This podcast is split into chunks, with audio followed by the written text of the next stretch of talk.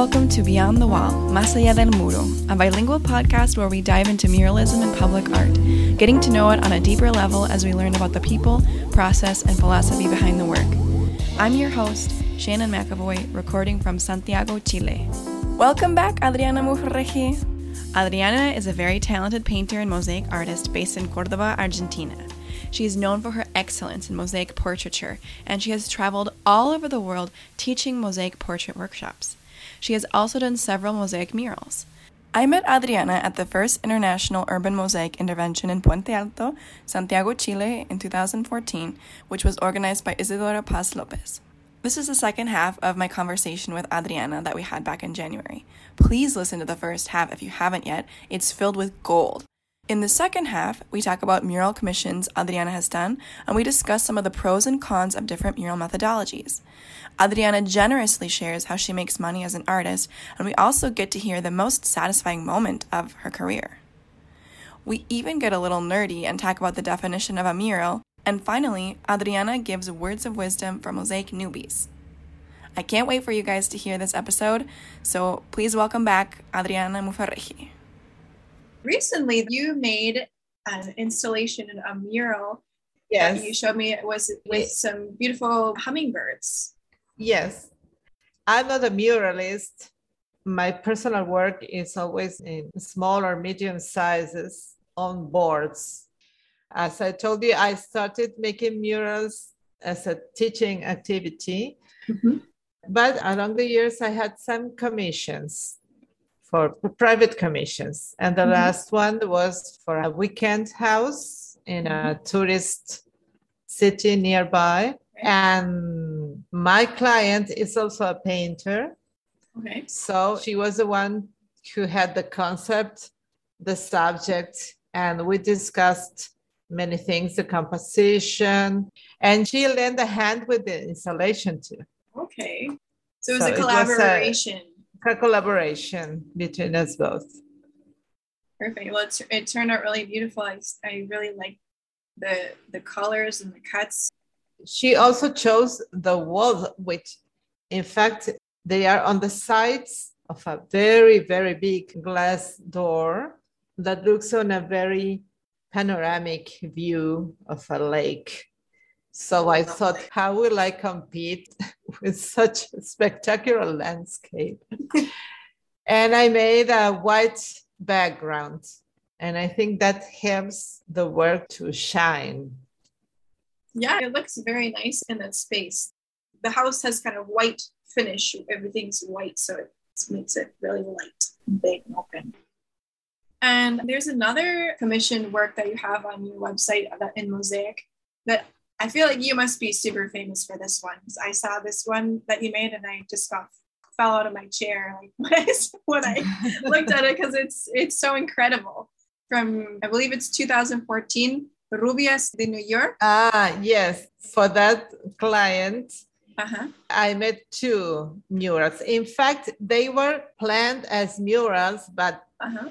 they are actually made on fiber cement boards Ah, okay. And then they are screwed on the walls because my client always thinking when I die, he's quite old. When I die, my children will want to sell this place and I want them to be able to remove the mosaics. well, yeah. He didn't want them to be on the wall itself.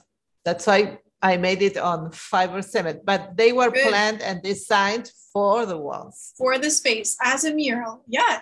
Yes, and they are two. They are two. Oh, and they two. were okay. they are in a kind of private museum or a private collection that he has. Mm-hmm.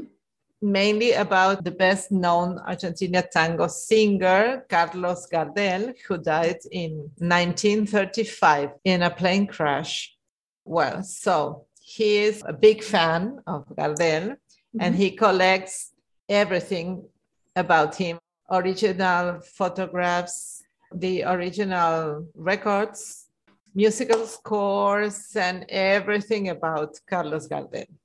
Okay. So I made these two murals. Well, the first one, he asked me for a, Gardel had to be singing in the mural. So I took the image from one of his films because he also in the last years of his career he acted in movies mm-hmm.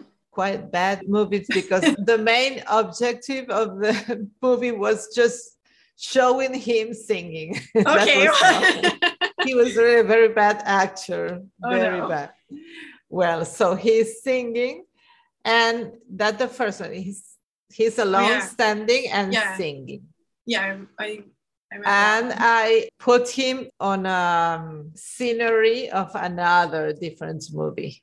Okay. And then a couple of years after that, my client built a new room in that same place, which is near Cordoba. And he told me he was imagining a famous scene of another movie in which Gardel was with four blonde ladies uh-huh. singing a song which is called New York Blondes, Rubias okay. de New York. Yeah. And it's a very famous, you can find it in YouTube, the whole scene of the movie. Mm-hmm. And well, they are singing, and you can see New York through a window. But yes. in the mural, I made a whole New York background. I mean, it's not New York, it's just a texture that resembles buildings. I see that. Yeah like a skyline kind of. And I, I made the heads in glass tiles here yes. in my studio. I love that. And then all the rest of the mural was made there mm-hmm. using everything ceramic tiles and broken dishes and even an antique because he collects antique objects and he broke a beautiful vase with flowers he gave it just to for, me. Did he break just it on break purpose? It. Just break it and look what I found. Come on, break it. oh my gosh, that's funny. It was very funny. He has a collection of old cars, a collection of gramophones, of old radios. Mm-hmm.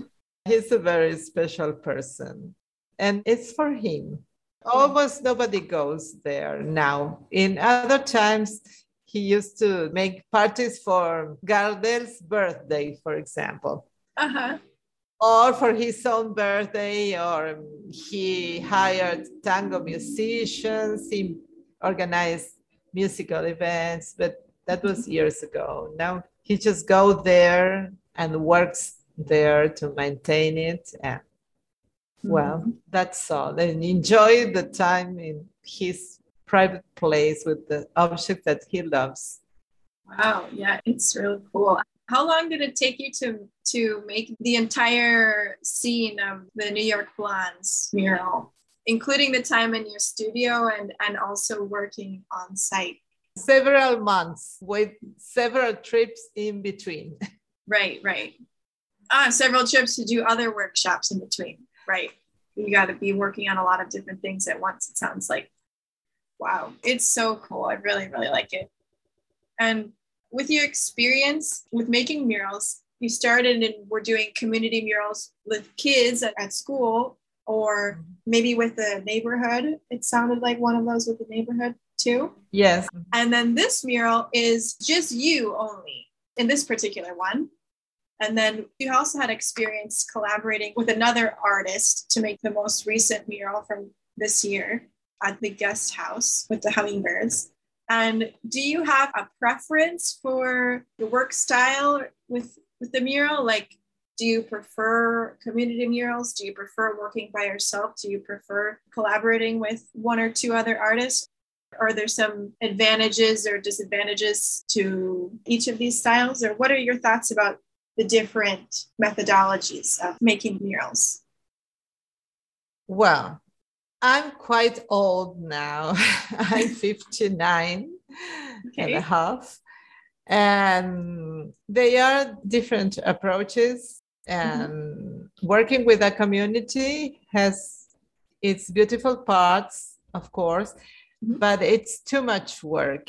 It's mm. exhausting, mm-hmm. really. And I don't think I would really enjoy it right now because it's just such a big effort that I wouldn't do it anymore, really. At least not the way I used to do it, mm-hmm. working myself.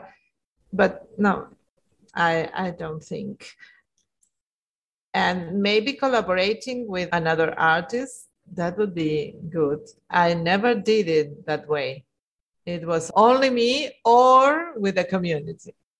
Okay, cool. Yeah, now you have that experience of the hummingbirds mural that it sounded like it was. Yes, it was a collaboration, but uh-huh. I made the mosaic by myself. Right, right. Ah, okay. Sure. She, she helped me with the installation, and mm-hmm. the design was more of collaborative process. Sure. But but it wasn't truly made by two. Uh, Got it. Got it. You know, yeah. the mosaic. Mm-hmm. Of course. Okay. That makes sense. So now, if any of my listeners might want to see what their options could be of pursuing a career in art, what are the different ways that you make money doing art? We've talked about a, a few of them, I think. Well, first, I've been working as an art teacher in schools much before I started doing mosaic. Mm-hmm. And that's for, in England, they say for bread and butter or to make ends yeah. meet. Right? Yeah, yeah, yeah, yeah, for sure. And besides, I already have three more years to mm-hmm. retire. Okay. So it means a little retirement to me now uh-huh. because now I'm really very tired and I'm not interested in it anymore. But I only go to school twice a week. Now we are on summer holidays. Uh-huh. But from March to mid December, mm-hmm. I go only twice a week. So it leaves me uh, a lot of time. So that's make ends meet. Mm-hmm. and then the mosaic workshops are, in fact, my most important income. Mm-hmm. And the income that has allowed me to save money all these years. And the art commissions are eventual. I mean, maybe a whole year passes and I don't have any. And the next mm-hmm. one, I have one or two. In my case, I can't make a living out of that because sure. sometimes it happens and sometimes it doesn't. And mm-hmm. besides, here you never charge what you should charge because you know very well how long it takes to make a small mosaic. So they yeah. will never value your time because it takes a lot of time. So you end up charging much less than you should, but you make it just the same because you love to make it. you make it because you want. Mm. But the money issue is important here. Yeah. At least when you are not a well known artist who is into the the art scene and whose signature has a price, which of course is not my case. Right, but it's going to be uh, soon because you're you are so talented, Adriana. you're gonna make it big. I hope so, but I wouldn't be so sure. No, uh, it's more a matter of public relations with the people that is inside the art scene and I don't make any public relations with those people. So, well, we never know. Anyway, but it's nice to to kind of see that the teaching of the art, whether it's in a school or doing workshops, can be a great way to be able to make money as an artist. And you also got the commission projects that come every once in a while. That can be fun. And then you also sounds like have time to do kind of personal works too, are you always working on a personal project in the background, even if it takes yeah. a while? Uh-huh. Yes. There are many artists who are working in several works at the same time. Mm-hmm. I could never do that. I simply can't. Yeah. I okay. have to concentrate in a work, and when it's finished, then I start the next one. So when okay. I have a commission, I make the commission and in between commissions, mm-hmm. I make my own personal work. But sometimes I spend a year or two without any commission. So I have plenty of time for my personal work. Okay. Got it. Got it. I think it shows a very good work ethic to finish something before moving on to the next project. No, little... it's not about work, work ethics. It's just my temper. My mind is like it's too small. It's too small to. There is no place for two or three different projects at the same time. Okay. No okay. Well, I think it's good that you finish them though, that because some people start a bunch of different things and they don't finish most of them. So in your way of working, I see this as the positive. You make sure you get things finished, which I think can be a challenge for a lot of artists. So good for you. Right. Yes, but mosaic takes such a lot of time and materials and so on. When you paint, for example, it's much easier that you have a couple of easels and two or three different paintings, and at the same time you draw, mm-hmm. and you know, sure, it's sure. just you can handle different projects more easily. Sure. When you're making a mosaic, you usually your whole room or your home studio is full with all the tools and materials that you're using for that project. Right. Maybe you don't have room for two projects at the same time. Right, because it is very intensive. It really does take yeah. up a lot of space. Yes. Thanks. On that note, are you one of those people that sketches every day or very frequently? No. no? Okay. Me neither, really. I would kind of like to be, but it makes me feel better that I'm not the only one. Yeah, because again, I just so admire you as an artist. I think you're awesome. Can you tell me about one of the most satisfying moments in your artistic career thus far? I admire Ilya Ilyev very much. Mm-hmm. I don't know if you know about him. He's a Bulgarian artist. He's very old now nearly 90. Uh-huh. And he's my mosaic idol. He makes poetry out of mosaic. And one of my friends visited him uh, years ago, and I sent, I made a little portrait for him as a gift. And we write to each other seldom, but once in a while. And he has told me he appreciates what I do. So that's maybe my my best moments is whenever I receive some words from him. Wow. Because I consider it really an honor because I don't know what he does. It's a lifetime of mosaic art in his case. Mm-hmm. Uh, since the 60s or 50s, I don't know there in Eastern Europe. His work is really wonderful. It's beyond words what wow. he what he does. Yes, I can definitely see how that would be really satisfying to be seen and recognized by one of your top artistic mosaic. It's heroes. almost like like incredible, you know? Yeah. That, yeah. Because I started 10 years ago, 11 years ago and mm-hmm. without knowing someone from Italy or even from Eastern Europe, where they have a tradition, mm-hmm. they have a background, they have a, they have the Roman Empire and the Byzantine Empire. Mm-hmm. They have places full of mosaics everywhere, mm-hmm. everywhere. They study mosaics in art schools they had such a huge tradition that here you feel that you don't exist because this is everything's new for us. Uh-huh. There's no background, no traditions. You have to start from zero. I definitely see your point about that for sure.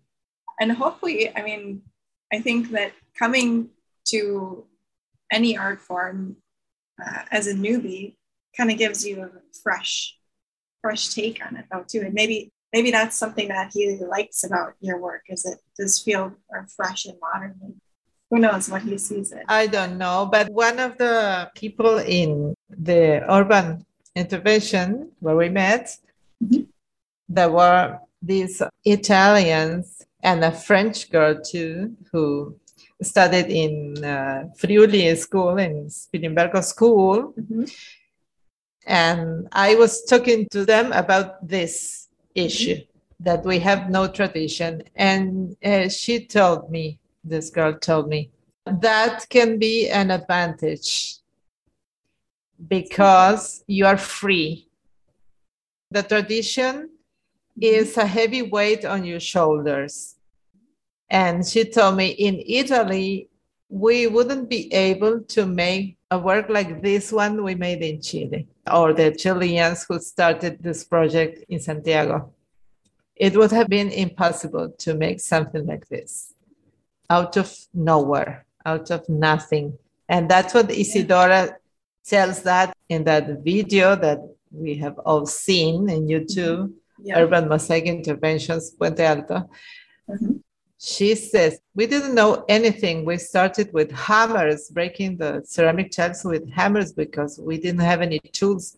We had no idea. And she started to buy books and see what had been done before. And she and the other people decided not to follow any tradition, but to learn in the process and to make their own way. And that's what they did and it turned out to be one of a kind work.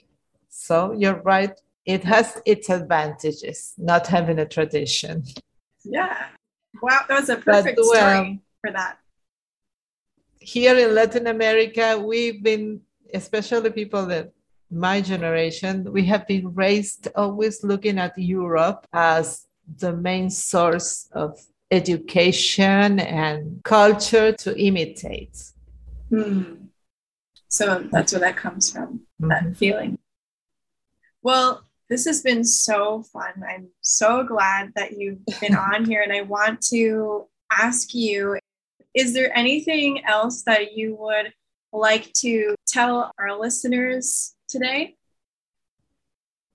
Well, your listeners will not only be mosaic artists because ah, this yeah. podcast is about mural art in general, you will also interview painters. That's right. Yes. Um, that's why I told you previously that I don't consider myself a muralist because it's not something that I usually make. I have done it with a lot of, but I feel a lot of respect for true muralists. And so, what I have humbly tried to do being a kind of outsider to mural art is to, especially when teaching it, it's to make clear that not any mosaic is a mural just for being stuck on a wall. Mm-hmm. Because some people who make mosaic really don't know what making a mural is. So I think we must be very respectful to artists who really devote their lives to making murals, especially in public places. Mm-hmm. So when teaching, I always told the students that a mural is not some rectangle that you make in your studio and then you put it anywhere on any wall that happens to appear. No, that is not a mirror. It's just a mosaic panel that you put, you hang, uh, like right. it was a painting. You don't hang mm-hmm. it, you use cement. If it was a painting, you would hang it. But it's just, it's the same concept. You make a painting and you hang it on your home or in someone else's home, and it's just the same. Mm-hmm. A mural is a site specific work. I mean, first, you have to have the wall, which is a particular wall. Mm-hmm. And you have to consider the shape, the material, if there's a window, a door, or something else. Mm. The place where the wall is. Is it indoors, outdoors, in yeah. a city? Where is it? who will walk that street if it's outside? Who will the persons uh, who will see the mural while they're walking, you have to consider the movement. Well, it's a complex matter, very complex. It doesn't mean that I have approached each mural with such a complete approach. No, I did the best I could. Well, that I would say that I admire very much all artists who work in public spaces. I think many times what happens outside on the streets is uh, considered art is much more interesting than anything that happens into the museum or art galleries. Many right. times it, the streets are much more interesting. Mm. And you know it very well because Santiago de Chile is full of street art. Yes. And Valparaiso, where you have lived too, mm-hmm. is full of street art too. And it's wonderful and meaningful because everybody can see it. Everybody. And yes. well, so much respect to mural artists.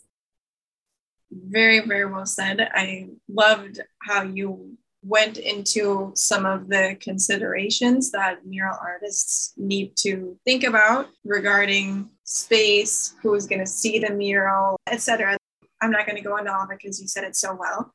And I think I do want to highlight, though, that you did several outdoor mosaic murals, collaborative murals, and that's nothing to sneeze at. I think that collaborative processes are very integral to a lot of mural styles. I think that's really valuable. And it was so cool to get to meet you at the intervention in 2014 where we worked together. We were on the same wall working together. We had our own little space, but we were part of that group. And so this is an interesting philosophical question. What is a true muralist, a real muralist, quote unquote? And I mean, to me, you could be considered if you wanted to be a muralist for the works that you have done. Private commissions could be considered murals, not only public art.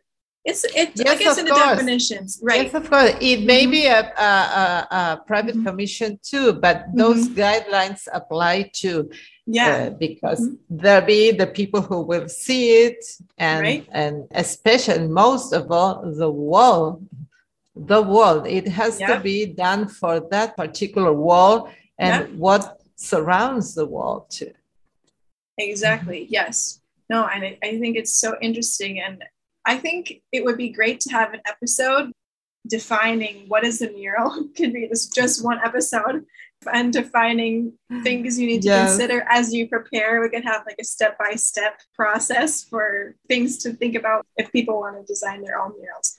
But yeah, so thank you for your thoughts. I really appreciate your thoughts about this. I like these types of conversations. That's why we're doing this podcast here anything you would say to people who want to start Mosaic and haven't started?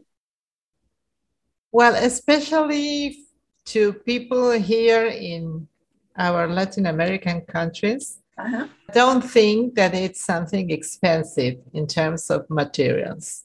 Of course, we love Smalti and all those European expensive materials or those stained glass or marble and so on. But mm-hmm. no, that's not the way of starting. You just you can use the stones you have in the beach near your house or, or anyway construction stones. You can use broken dishes, ceramic tiles from a construction or old glasses, painted glasses, shells even uh, tiny metal pieces mm-hmm. or whatever. You can make mosaic with almost anything. So don't think that you need to invest a lot of money for starting because that's not true. And you can start just with one nipper. Yeah. I started with one nipper. It took mm-hmm. some years to buy the two wheels nipper. Oh I yeah, the everything with tiles. The, yes. the glass tile nipper. Yeah. That I would like to say. Don't limit yourself if you think you don't have enough money. You just need time. You don't need time. Thank you. Thank you, Adriana. That's perfect. I really appreciate you taking the time to be with me today and have this really interesting conversation. And I look forward to another opportunity when we can talk again on this podcast. Whenever you want, I'm here. okay. Thank, thank you very much. And I wish you all the success with the podcast. Thank you so much again to Adriana for coming on this podcast. It was such a pleasure to have her on, and I hope you guys enjoyed it as much as I did. Now, here we have the spectacular takeaways from the second half. Number one, fiber cement boards can be a great solution if you want to be able to detach your mosaic mural from the wall. Number two, teaching art, both in schools and in private workshops, is a great way to make sustainable income as an artist. Number three, if your culture doesn't have a mosaic tradition, this can be an advantage because you are free to experiment and explore. Number four, a mural is a site specific artwork with many considerations involved. It's not the same as making an artwork in your studio and sticking it on a random wall. Number five, the idea of a quote unquote true muralist is an interesting philosophical question, but in the end, you decide whether or not you are a muralist. Number six, Adriana totally busted the myth that you have to draw every day to be a successful artist and create beautiful artwork. And finally, number seven, for people starting Mosaic, it doesn't have to be expensive. You can use inexpensive materials, including objects you have at home. Thank you so much for listening to another episode of Beyond the Wall, Más allá del muro. We love that you're here. You can follow Adriana on Instagram at amufarrege.mosaico. If you enjoyed this episode and you would like to support the show, you can also follow us on Instagram at beyondthewall.muralpodcast. Sharing this episode with a friend and leaving a review are more ways that you can spread the love. Finally, you can support us at my Patreon page for exclusive benefits related to the podcast. Find me at patreon.com forward slash Shannon McAvoy. Have a great day and see you next time.